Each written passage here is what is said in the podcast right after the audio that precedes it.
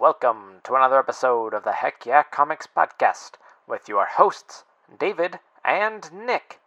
In this episode, Hell is Earth. We prepare to release the creature of the night. We meet Mr. Miracle, and finally, we get our hands on metal. Stay tuned for all this and more.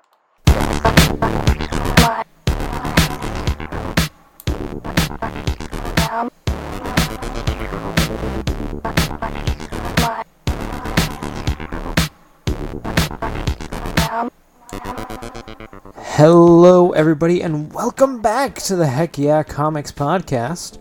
We have, unfortunately, been gone for a bit, but we're back now. We're here to reclaim the throne of your hearts. We know that no one's been sitting on that throne, it's been empty, but we're back now. And I'm just going to keep on talking until Nick says anything, anything at all. So he's being very oddly silent. Okay. Oh, I never put my video on for this, did I? That's why you have no idea what I was doing. Nope, not a clue in the world. What were you doing? Um, I was reviewing one of the comics I plan on talking about later. Well, in the we'll show. get into that later in the show. But for people who will. Don't remember, I'm David Luzader. That's Nick Shermooksness. You're the listening audience, and this is the podcast where we talk about comic books and the news related to them and some of the latest books that come out each week. Though this week I will not be talking about something that is late and breaking, but something that's actually kind of old. But we'll get to that when we get to that. Nick, we've been gone for like a month. Has it really been It's a month? been yeah, it's been probably a little bit longer than a month. Yeah. I, I mostly blame you, but Well, yeah, I mean it is by my fault, and we're not going to get into why the show has been on hiatus. But yeah, it is my fault. I and was trying to make it a joke. You decided to make it real. But you know what isn't real, David? Your feelings. Also, comic books. Well, Nick, Um, Nick, I but we should talk about. I mean, you and I have changed quite a bit in this time. I mean, you got that facial tattoo, I, I mean, yes, I, I did get a facial. and why don't you tell people what and the a fa- facial. I have to say, facials are fantastic.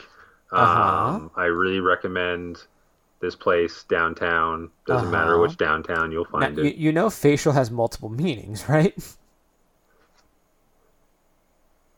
And the news, David. No, no, we're not. Getting, why, why are you getting into the new? We have to more. I, why don't you go ahead and describe your your face tattoo to people? What what what did you have tattooed on your face? I want to. I want the people to know. Paint a picture with your words. It was uh, Tamagotchi. Why? Tamagotchi. Yeah, I had Tamagotchi. Tamagotchi tattooed on my It's a face. Tamagotchi, Nick. What? Tamagotchi. Tamagotchi. Why are you saying it wrong? Why are you? What? How No. how do you pronounce? Is it John? Finish the sentence. What? John Con. You know What? I'm trying to say. How do you say Constantine? his name? Hellblazer. Neil Gaiman? No, what? I say John, and you say Neil Gaiman in response. No, I said John Constantine, then Neil Gaiman. Okay, first off, How? those to are the two names that you always got wrong. You can't say it like you This thought is- it was the correct way. This is what I've been doing for a month, learning how to pronounce these things learning how to pronounce John Constantine and Neil Gaiman. It took me a month. Uh, they're spelled. Okay. Well, Tamagotchi? I'm looking up how to pronounce Tamagotchi. You won't be able to hear this, but I'm going to play this YouTube video and we'll see. Tamagotchi. Huh. According Tamagotchi. To... What is it, David? Well, I don't trust this guy, so I'm going to find an, an, alternate source. What, what did they say? We're going to go ahead and find out what this guy has to say right here. Tamagotchi. Well, that can't be right either. Tamagotchi. This one says They- Tamagotchi, which I'm pretty sure that one's way off. But he starts with Tam. Well, no, the other one I sent to started with Tom. Or Tam. Yeah, anyway, it's not important. I have a You hook have to hand. barely remember what you thought. It I don't even remember what we're talking about Did you anymore. say you have a hook Uh, hand? yeah, since you got a face tattoo, I, I got a hook face hand a la And a Aqu-. Aquaman I was in looking the up 90s. hook hands recently. That's- Actually, I was with you when that happened. was that with you Yes. and Tran? Okay, And Tran. I remember now. Yeah, let's keep talking about things that the audience doesn't know or care about. But why don't we Uh, talk about some? That's literally the whole point of our show is to talk about comic books that no one's going to understand the way that we do. Well, then makes- let's go ahead and dive right into the news. Our top story today. After a disappointing summer, Humpty Dumpty has a great fall. Our first news story tonight, we're revisiting an old Kirby character because the demon, Hell is Earth, is coming from DC Comics. People who don't know, Jack Kirby created Etrigan the Demon, who is returning to DC Comics in an all new six issue series titled The Demon Hell is Earth by writer Andrew Constant and artist artists Brad Walker and Andrew Hennessy. The series finds Jason Blood retired, living in Death Valley when a nuclear explosion cracks the Earth, allowing Hell to escape into our Earth. As Hell escapes, Jas- Jason turns into his alter ego, the rhyming demon Etrigan, to combat the forces of evil. Uh, I believe we talked about Etrigan a little bit on the show recently. He was in the um, the Trinity annual and showed up, but this book sounds very much like it's not taking place in DC continuity. You don't think so? A nuclear blast? Why can't nuclear blasts happen in the normal DC universe, David? I, mean, I guess they can. It just seems like a- Extreme. extreme. Yeah.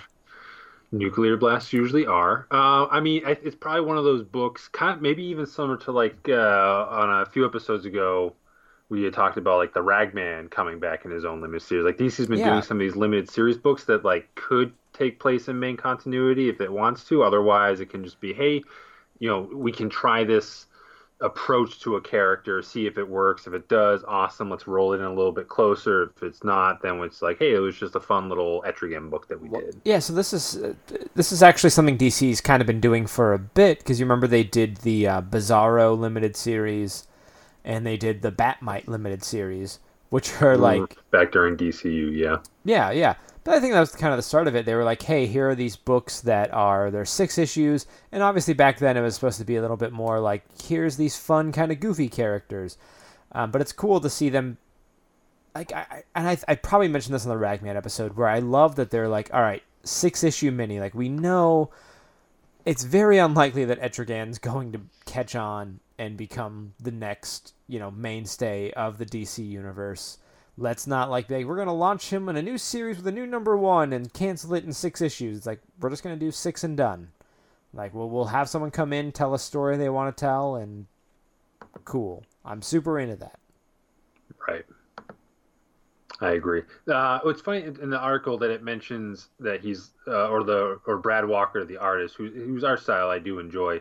Uh, Yeah. he's like it's great to tackle a lesser known Kirby character. I feel like even compared to the New Gods, Etrigan the Demon's probably one of his more popular creations, I- especially with the Justice League cartoon back when we were kids. Yeah, yeah. I was gonna say all over this thing, it's like here's this little known character, and I guess to pop, you know, to the mainstream audiences, yes. But if you follow comics, uh, especially DC, with any sort of regularity, like Etrigan pops up every now and then. hmm He's not that uncommon, but uh, to your to what you said about the art style, it, I really really dig this art style a lot. What they show there is super super rad. So rad. Those those demons are so creepy. I, it's kind of reminds me of like the Outcast sort of demons, so they got like a, kind of that smoky quality to them. hmm Uh, but they're like wearing clothes. Oh man, it's really cool designs. I'm pretty. I'm I'm, I'm pretty into that. What? No, It's- no, I, I, I like it. I'm definitely uh, intrigued by the book. Uh, whether I, I'm not 100 percent sure if I don't know anything from Andrew Constant, the, the writer. I think he's coming out of left field, um, or maybe he's uh, up and comer that I've missed. But um, uh, maybe I'll, you know, if it gets good review, maybe I'll check it. If it gets good reviews, maybe I'll check it out. For those curious to read the book, you can find number one. Whoa. Uh, you can find number one on sale November 15th. Nick, what else is coming out in November? turns out? Well, we also have Dark Ark, uh, which is coming to Aftershock Comics. Aftershock, Aftershock, After Shark Comics. That's our going to be our new comic uh, company name. Uh, Aftershock Comics is a rel- still relatively new company. I want to say that they're either just under a year or just over a year. I think uh, just over a year. Uh, and they've had some interesting work coming out. I know you've read a little bit. I think there was a Brian Azzarello book that had come out, American, American Monster. Monster, or something like that. Yeah, I read a little Uh, bit of I that think one. that was also done by the artist of what will be Dark Ark, Yes. which again is uh, this book is written by Cullen Bunn, who's a pretty big mainstay in the comic industry, and it's being drawn by Juan Doe. Uh, I love I love that pseudonym because it's got to be a pseudonym, right? Juan Wando. I don't know. Well, because it's it's a, it's it's John Doe. Well, there's John Doe, but I'm sure someone named Juan could also have the last name Doe. Anyway, But I mean, tell us more about Dark Ark. All right, so Dark Ark is basically um, it takes place during the flood, the biblical flood with uh, Noah. Um, basically, when Noah is being tasked to build the ark that's going to carry the innocent and the animals and all that, so when the world's sort of reborn, you know, the everything will be better. And the whole point of the flood was to wipe away the wicked people in the world and the evil and all of that. Well, apparently, while Noah's building his ark, uh, a sorcerer named Shrae builds his own ark and saves the unnatural creatures of the world, such as vampires, dragons, the Naga, the Manticore. Which Manticore just sounds like some seal creature that actually exists, but I could be mixing things up.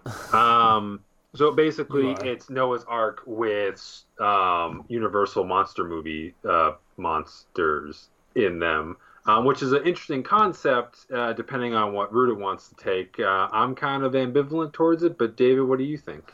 Uh, well, if you scroll down a little bit through this preview, you'll see sort of some pictures of all the nasty creatures on the ark. This is definitely an an interesting idea. This is one that, excuse me.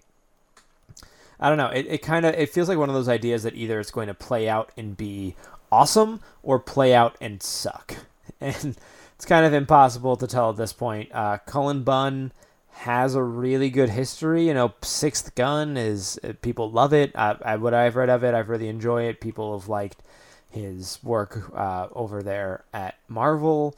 So he's not an unknown quantity. You know, he he has enough goodwill built up that I'm not like looking to dismiss this. Um, but it, yeah, what what what's going on here?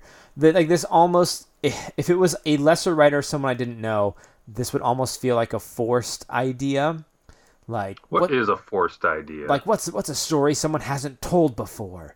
Uh, yeah, what if it's like Noah's Ark, but it's evil Noah's Ark, like that I- sort of thing. Mm, I'm not saying I'm I not guess- saying that's what's at play here.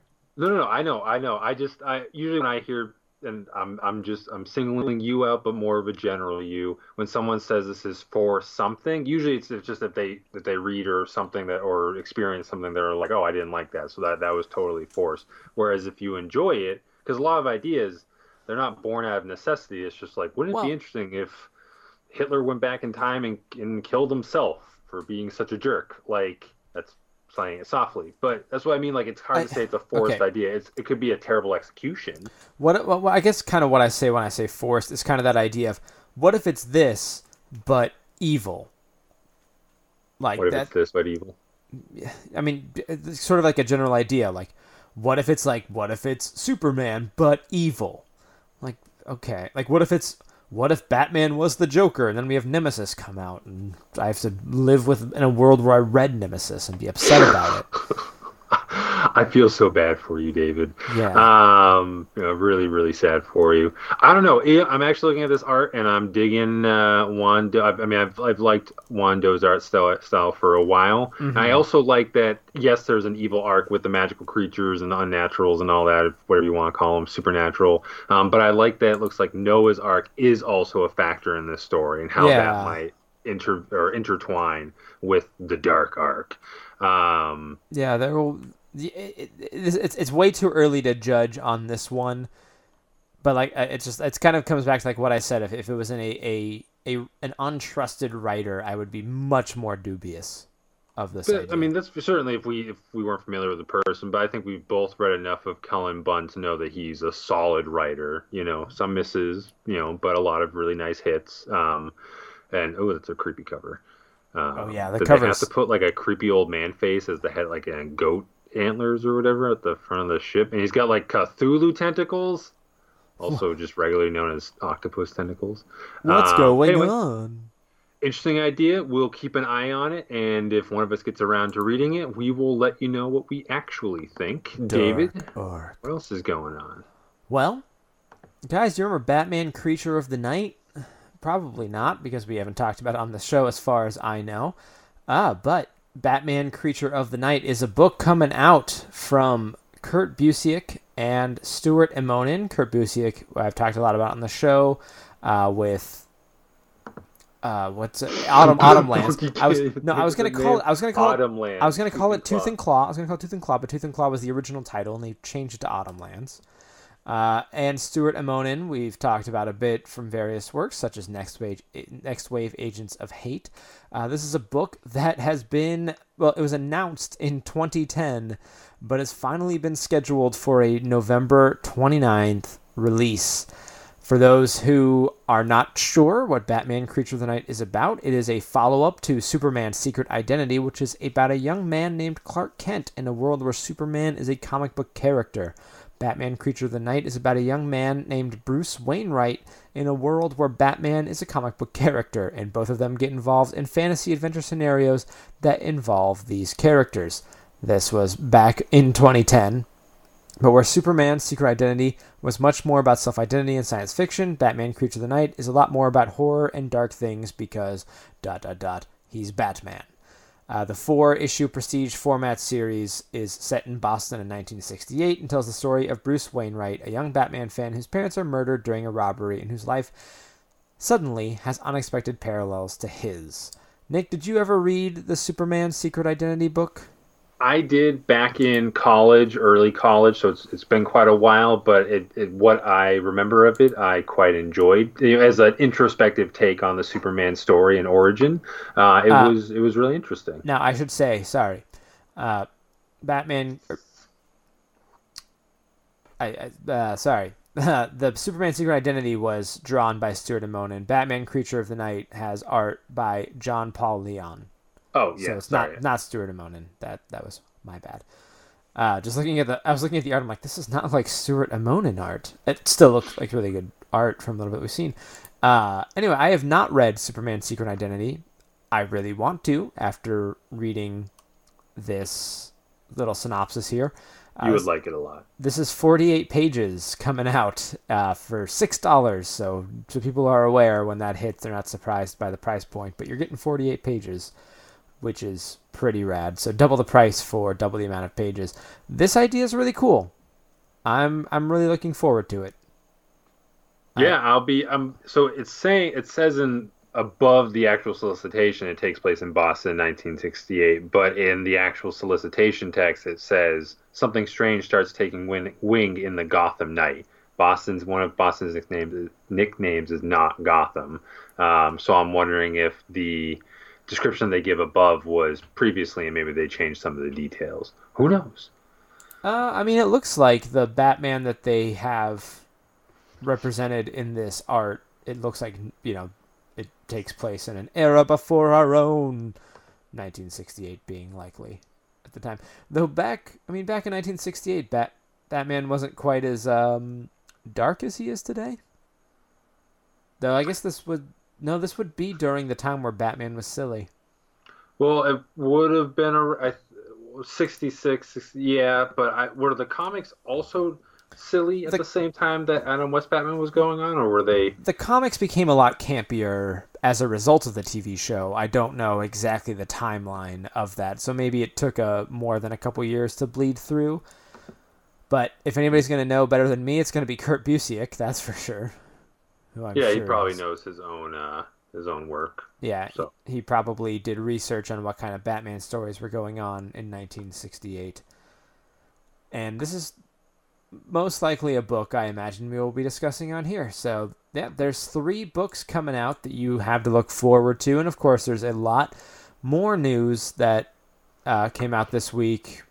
And also regarding- from San Diego Comic Con, which we passed. right, which that's that's not, we never did a show that's on. that's yeah, that's in the past.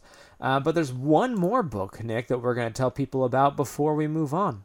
Why Yes, we're going to talk about Tim Seeley's new book, Imaginary Fiends, which is going to be coming out of Vertigo Comics. And this is Um, not the only Tim Seeley book that was announced in the last like 48 hours.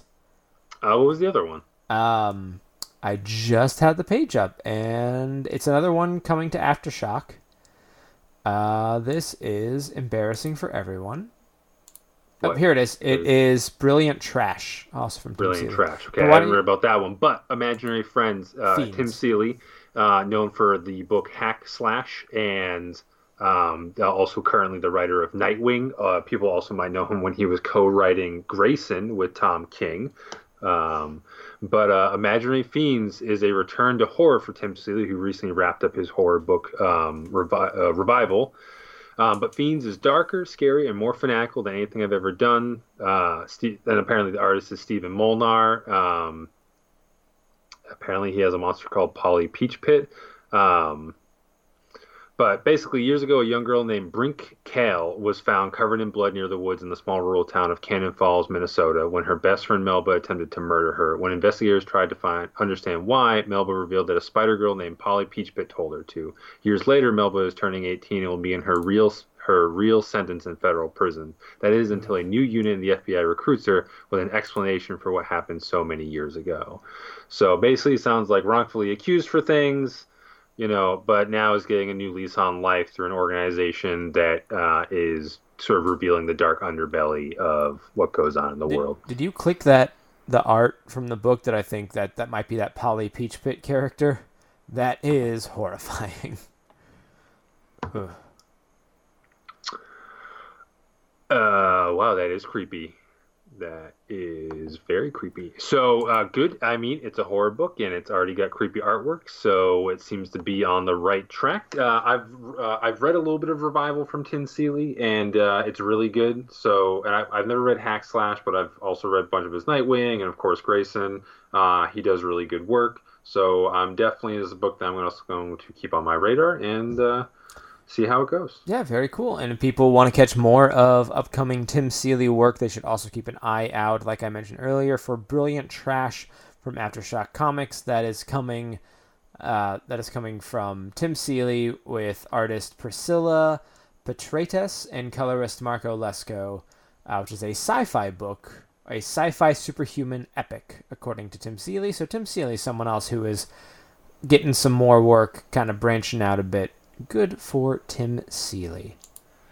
Well, that's going to do it for news. Why don't we go ahead and hop on over now to our reviews? To the Batmobile. Let's go. Now, this is a great week to come back because we have a big book to talk about, and that is Dark Knight, Dark Nights Metal. But we'll get to that in a little bit. First, Nick, why don't you tell us a little bit about Mister Miracle? All right, Mr. Miracle. Mr. Miracle number one came out from Tom King and Mitch Gerads. Uh, you might also know them as the creative team from Sheriff of Babylon. Uh, but Mr. Miracle is uh, based on the Jack Kirby New God character, Mr. Miracle. Uh, I'll give a little bit of a background. Uh, he has a funny costume. Uh, he's known as the uh, world's greatest escape artist, uh, basically a regular Houdini. And uh, for those that maybe aren't up on their New Gods mythology, he's in fact the son of Darkseid. Nope, I take that back. He is the son of Highfather, who's basically the god equivalent on New Genesis, um, who is given up and raised in the fire pits of Apokolips, the hell variation. Um, so basically, he uh, and what Tom something that Tom King mentions in uh, one of the interviews for the book is that he's basically a Jesus Christ analog as far as you know. But instead of being sort of sent to Earth, you know, by God, he gets he's Jesus being sent straight to hell, uh, raised in hell, but ultimately through his own sort of internal moral compass is able to escape along with his future wife, Big uh, Big Barda. Uh, and they eventually find their way to Earth, where they settle down while occasionally helping out the various superhero types. That's all you really need to know when you start this issue. Uh, I think a passing familiar, familiarity with Mr. Miracle helps because I found through reading the issue that I kind of got what his character was about, but really, other than the inciting incident in the book, um, I I feel like for people that maybe don't really know anything about him, they wouldn't have been like, I'm like this guy, like it really intrigues me. It's more, I don't really understand why he did that or really why any of this is happening. So maybe for people that are a little less familiar, this book might be confusing. But what's it all about?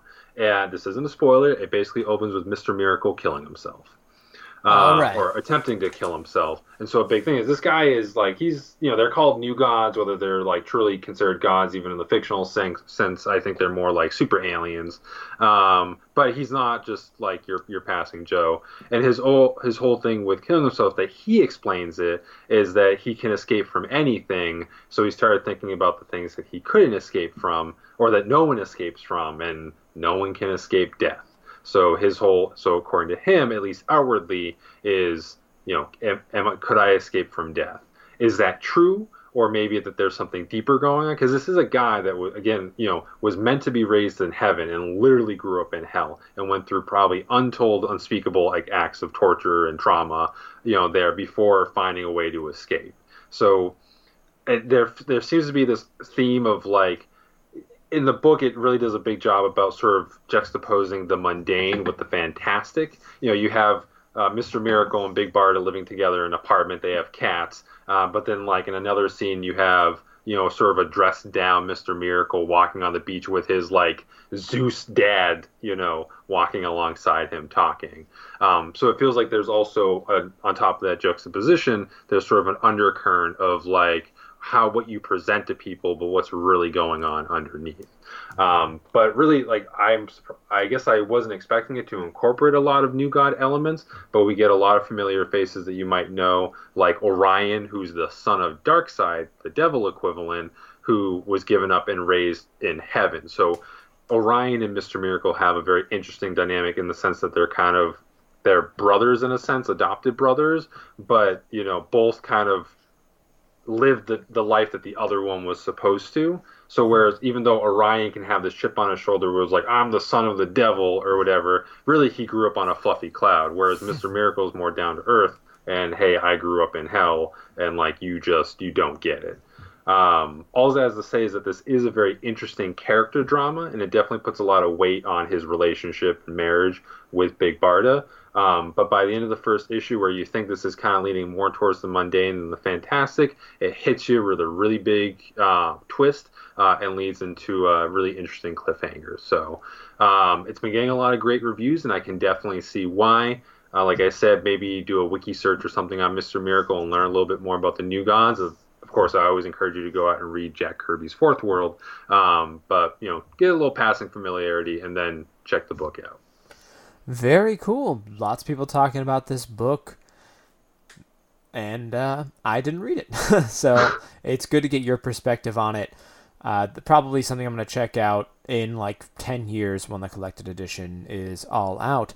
it's think of it like because you've been wanting to read the Vision, which was also a Tom King book. It's definitely that like, you know, kind of a similar thing that he did with the Vision, where there was fantastic elements, there was mundane elements, but there was like a really sort of tragic current going the whole way through. That's definitely the vibe I'm getting from this. So this is in many ways like a spiritual successor to what he was doing on the Vision, and the artwork by Mitch Gerads is fantastic. So Yep. Now I'm going to talk about uh, some a book series that a comic book series that's actually been done for a bit, but I just finished for the first time.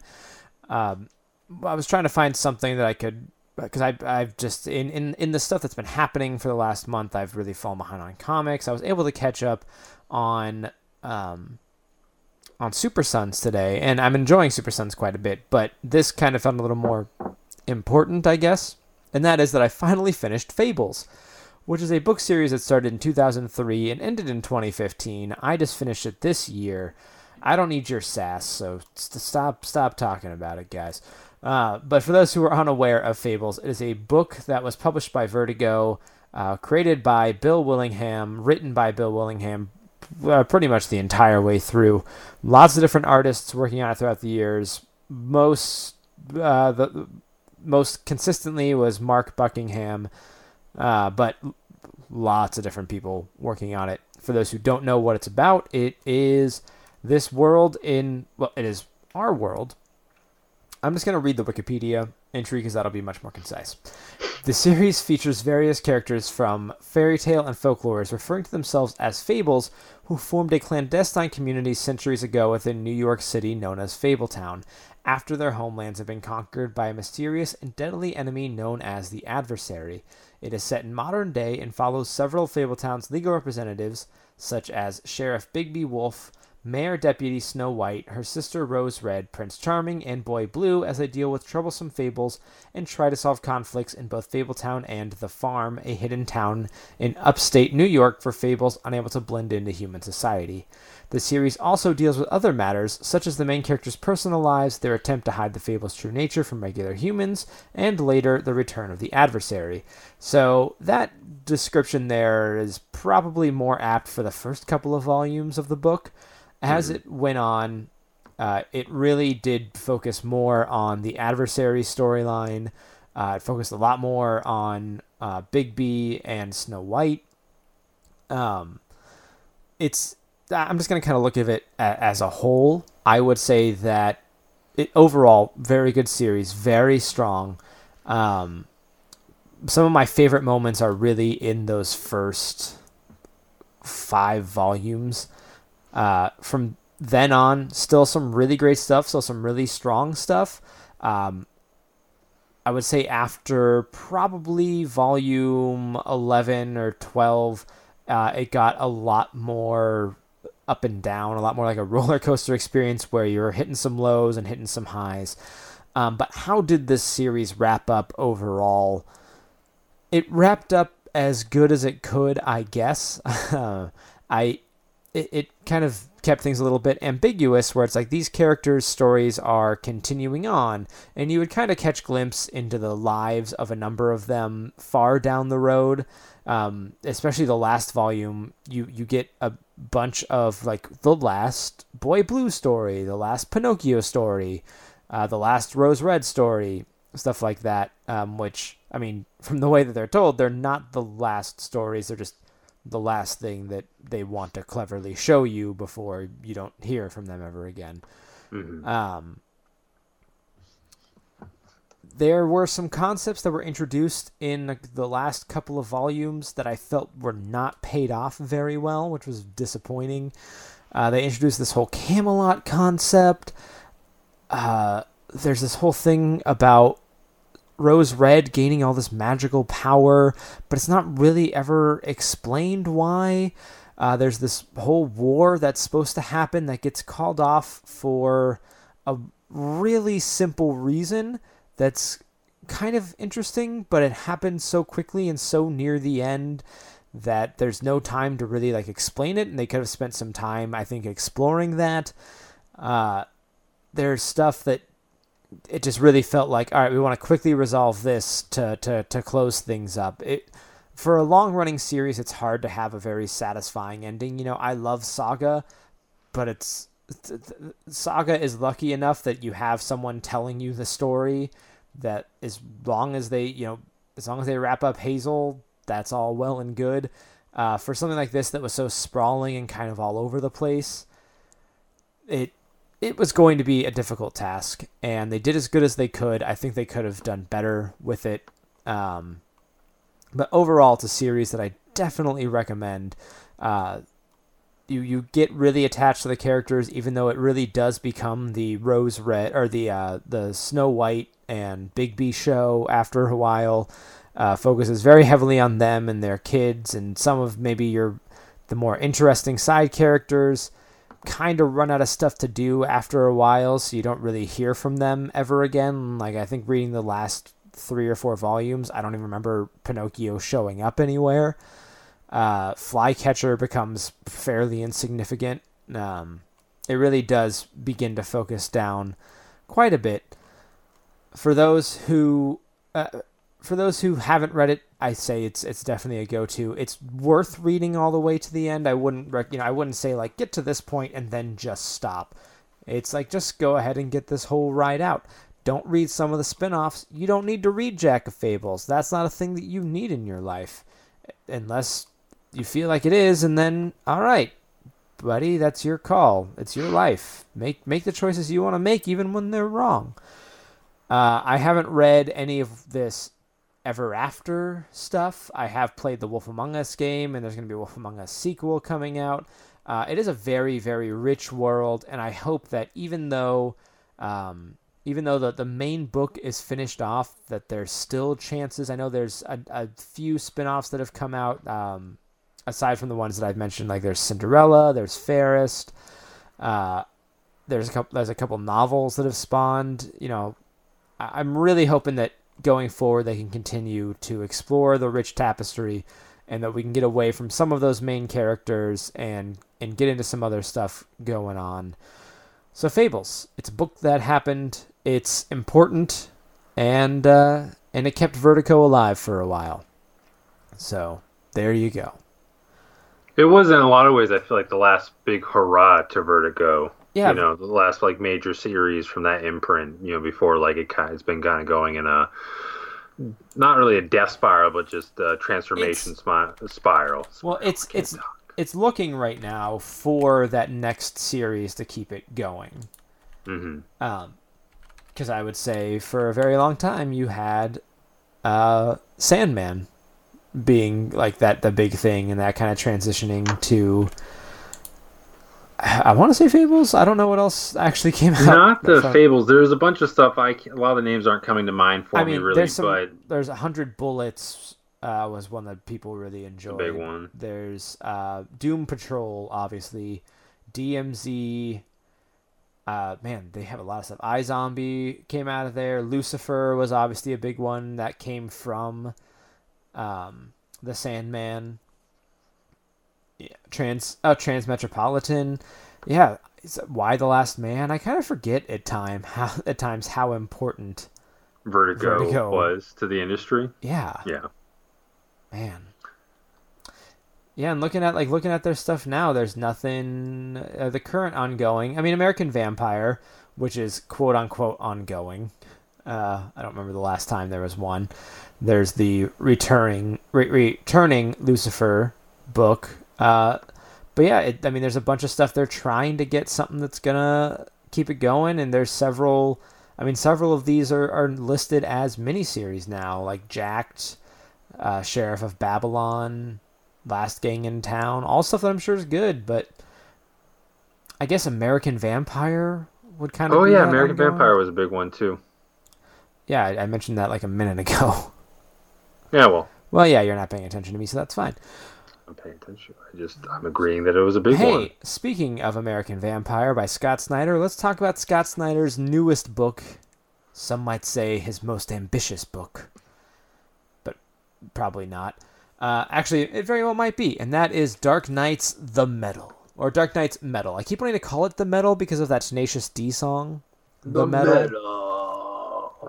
We have talked a bit about this book. This is Did we did we talk about both We- the, we- the casting and the forge, the the, the pre prelude issues? We Prelude? did we did talk about those, Okay. and to kind of to kind of make this as easy as possible, Batman is researching metals, and uh, the reason why it seems is because there is this thing known as the Dark Multiverse, and something from the Dark Multiverse is reaching out and and trying to find Batman, and Batman is in turn trying to find them. That's as easy as I can put it. That is pretty succinct. Um, yeah, yeah. So the main threat here, regardless of there's a lot of There's a lot going on in this. there's a lot of details being thrown around, but it it really is very simple. A universe of dark hero, not heroes, of like basically a universe of darkness that sort of sits below our happy go or a dark multiverse that sits below our, our you know totally happy go lucky multiverse is trying to invade through you know the main DC Earth and specifically targeting Batman, seeing him as like the key that's going to allow them in. So it's kind of that they're gunning for Batman, and Batman through his investigations is trying to understand everything. But I imagine it's also going to inadvertently, because of said investigation, release them so that they have something to punch for a few issues before they defeat it. Right. I want to talk about a lot going on because there's so much going on, but I want to talk briefly about Voltron slash the Megazord that happens in the first few pages and why it's the greatest thing ever. Go ahead, talk about it. Uh, well, what's his butt? Morgul? Mor- Mo- Mongul. Mongul. I, I don't know why it's called Morgul. That's not a freaking name. Morgul. Morgul. Uh, Mongul's nerdy cousin. uh, first of all, I love that they mention Aquaman's hook hand or your old harpoon hand, and the editor's note is see the 90s. Not like see this run of Aquaman, it's see this decade of comics. Uh, That was pretty good. Anyway, yeah, well, Mongul has them fighting. Uh, they have to fight these robots that secretly were made by somebody trying to help them, and so they push the buttons on the inside of the robots' mouths, and they form into this giant robot that allows them to uh, to fight back, and it is so great. And I just I want this to be the book. Not that I didn't enjoy what happened after this, but I just love the idea of the Justice League coming together in a giant robot and and fighting space monsters. It's it's it honestly it, it's almost like um like a preview of what Snyder and Capullo could do on a Justice League book. Like it, you know we've we've seen Snyder do Batman and and through Batman like he had some guest appearances from other DC heroes and such, but it, was still pretty limited to Batman's like main family of characters. Mm-hmm. So seeing him sort of write the camaraderie between them as far as like talking strategy, which their strategy apparently was just Wonder Woman yelling out formations that didn't really like could you couldn't really capture them very well on the comic page. Um, but the stuff with the um, what I think the, the whole Voltron or what a Megazord suit thing kind of symbolizes that no matter how dark this book goes, like There's gonna be some levity. a levity. book that celebrates so many different elements of the DC universe, and if that turns you off, then you are absolutely going to hate this Well, book. yeah, and they they dig into so much stuff. Uh, speaking of kind of the interplay, real quick, I just flipped to this page that I really loved. Uh, you brought us here, did all this so you could trap Batman. That was your plan. You obviously don't know him very well. Guy probably had a ride ready the moment we landed here, and I can promise you, it's something state of the art. Smash cut to Batman clinging onto the side of a raptor. quiet, boy, quiet. Uh, but yeah, going back to like celebrating so many elements and, and dragging so many elements, uh, they reference very clearly multiversity. They have the map of the the world of Orrery or the Orrery of Worlds, whatever it's called, uh, straight from multiversity. They reference uh, the the '90s harpoon hand. They reference All Star Batman, which which is recent. nobody references All Star Batman. All Star Batman, the All-Star- book that Snyder was just writing, not Oh. the Frank Miller All Star Batman. You know what? In my head, it was, I read it as All Star Batman and Robin, but no, you're absolutely right. That's not as. You mean uh, All Star Batman and Robin, the Boy Wonder, was the full title. oh God! It was. Why did It we was. let that happen? I read it. I read it. I actually like it was bad, but I also didn't mind it. But it was it was it was something else. Well, um, something that will never see the light of day again. and and something. I mean, and spoiler alert: if you haven't read this book, too bad. Uh, was speaking of Vertigo and the Sandman, Morpheus shows up in this book. Uh, Morpheus being the Sandman of Vertigo. Yes.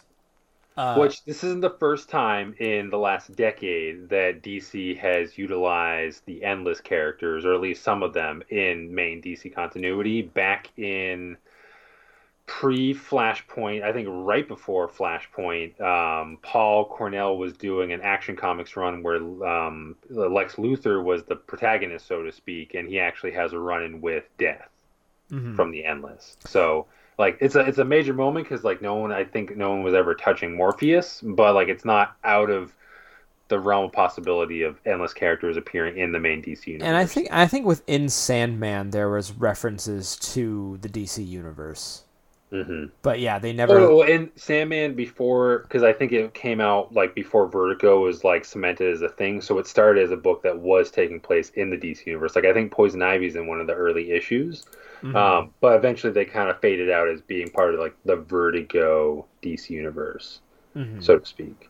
Um, no, but that like this book channels Morrison, it channels some of Snyder's own past work, it channels Geoff Johns, it's got references to various parts of DC history. It's using the Toy Man, which is like the young uh, Japanese boy.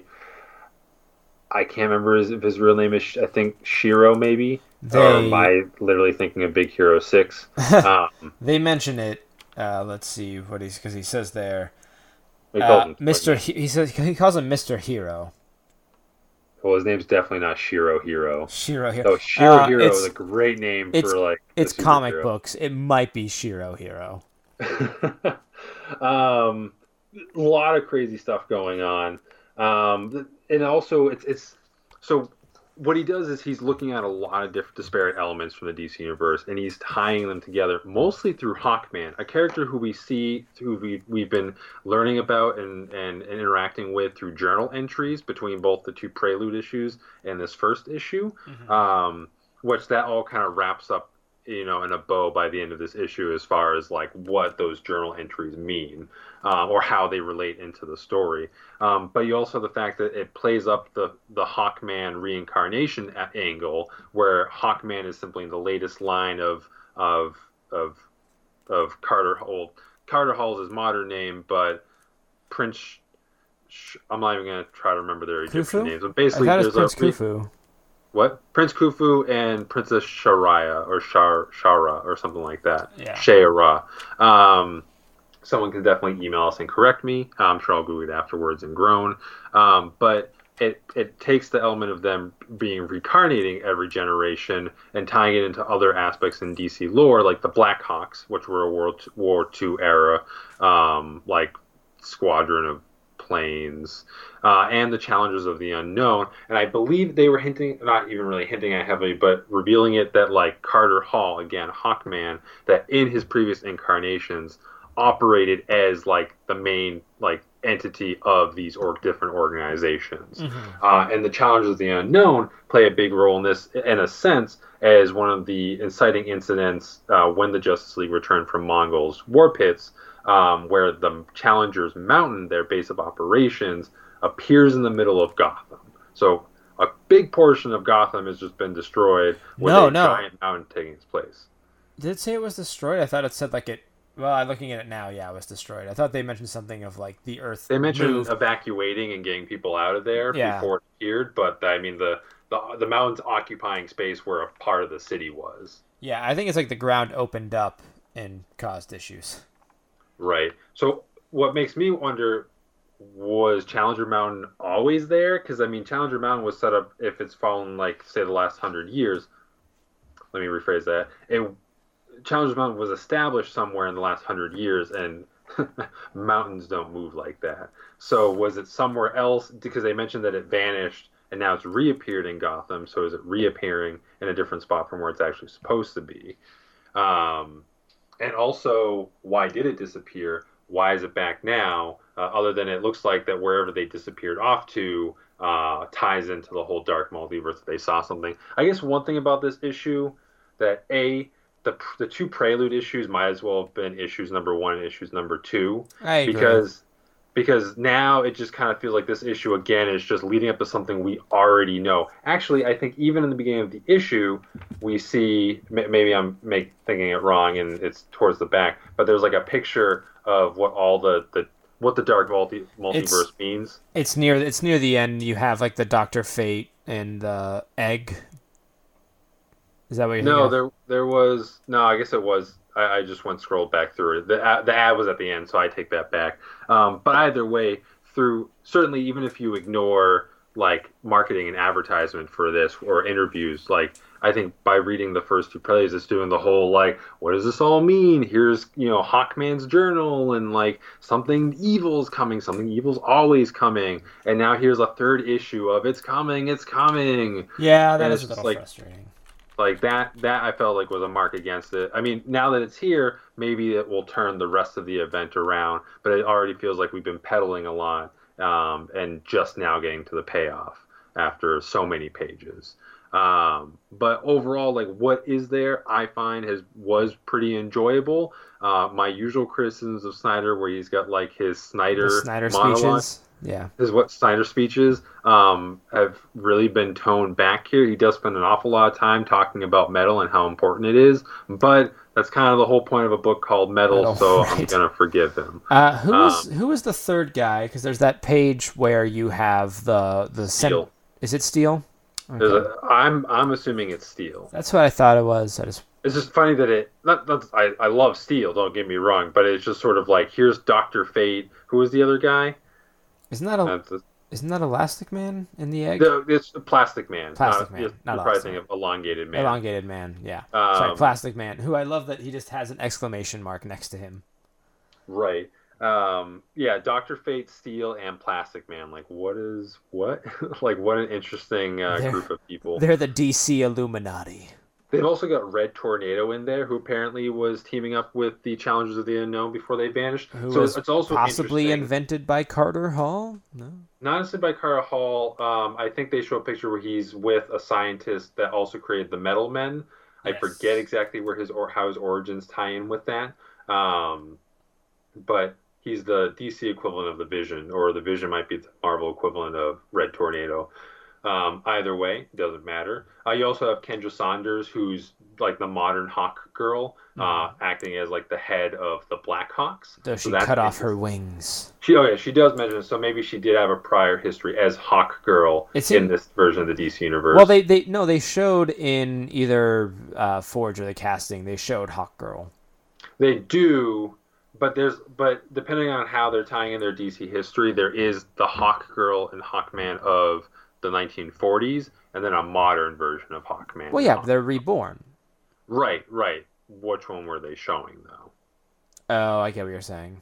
Um, so, but that's interesting. What I also find interesting with this event is that this is taking place in the Rebirth universe or the Rebirth Mhm. era of DC, which is which does apply to you know the New Fifty Two and elements that stem from there and and changes the history. But a big thing of Rebirth has been reestablishing older DC canon and history. But you have things like if Red Tornado is just now coming into the fore, it means that they're in this DC universe that probably doesn't have a sliding time scale of five years anymore. They've probably expanded it back up to at least ten or so. Um, that means there's he's had no prior experience with the Justice League at this point. And of course, even in this Rebirth 52 amalgamation that they have, they still have a Justice League that's primarily of the the new 52 origin. Like it hasn't deviated that much. Even though it felt like every time in Geoff Johns' Justice League, he was constantly trying to add in a few new characters or whatever to the team that kept just disappearing. So I Well, don't know. Nick, you know what we say. It's comic books. Just go with it. Yeah, I'm I'm Yeah. going with it. I'm enjoying Yeah, it. David, do you have any other thoughts on it? No, I think that's about going to wrap it up for our discussion on Dark Nights Metal. There's a lot going on. Uh, there's a lot of characters introduced, but I'm very excited and I'm really enjoying what we've read so far. So stay tuned for when we talk about the next issue. This is an event that's going on through February, so we will be talking about it for a while. Well, this is going to bring us now to the end of our show where we ask ourselves a very important question. You boys aren't nerds, are you? We are, in fact, nerds and we recommend nerdy things. Nick, what nerdy thing do you have to recommend? I recommend getting outside sometimes, enjoying the sunlight, maybe going for a light run, doing a hike, maybe kayaking. Also, because I've been doing all those things over the last couple of weeks, I forgot to read anything to recommend. But I had a good time, so like I just recommend peace and love, everyone. You're the worst.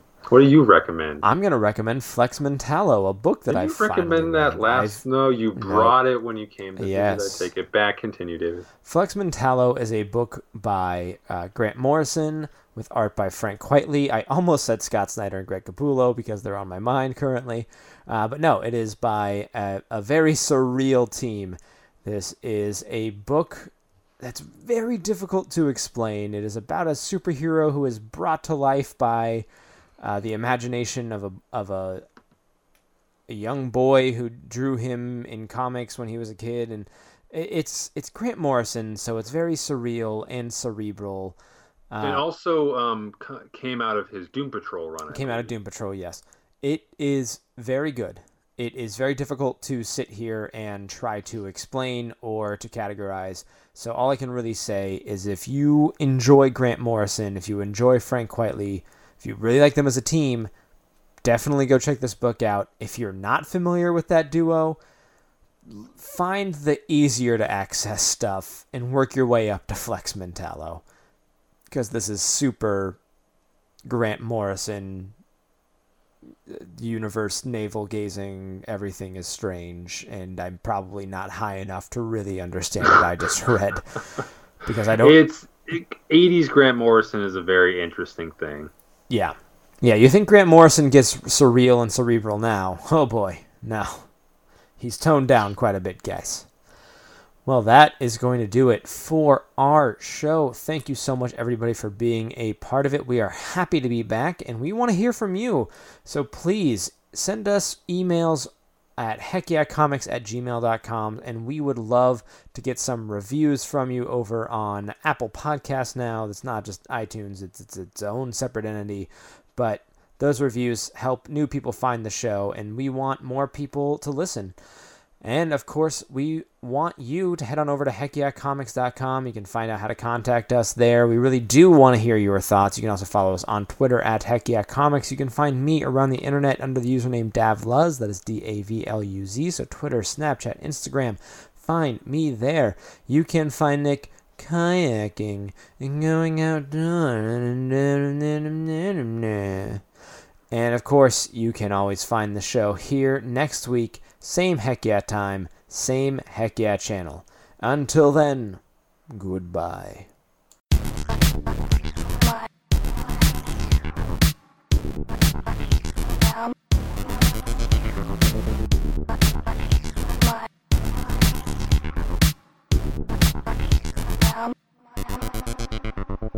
The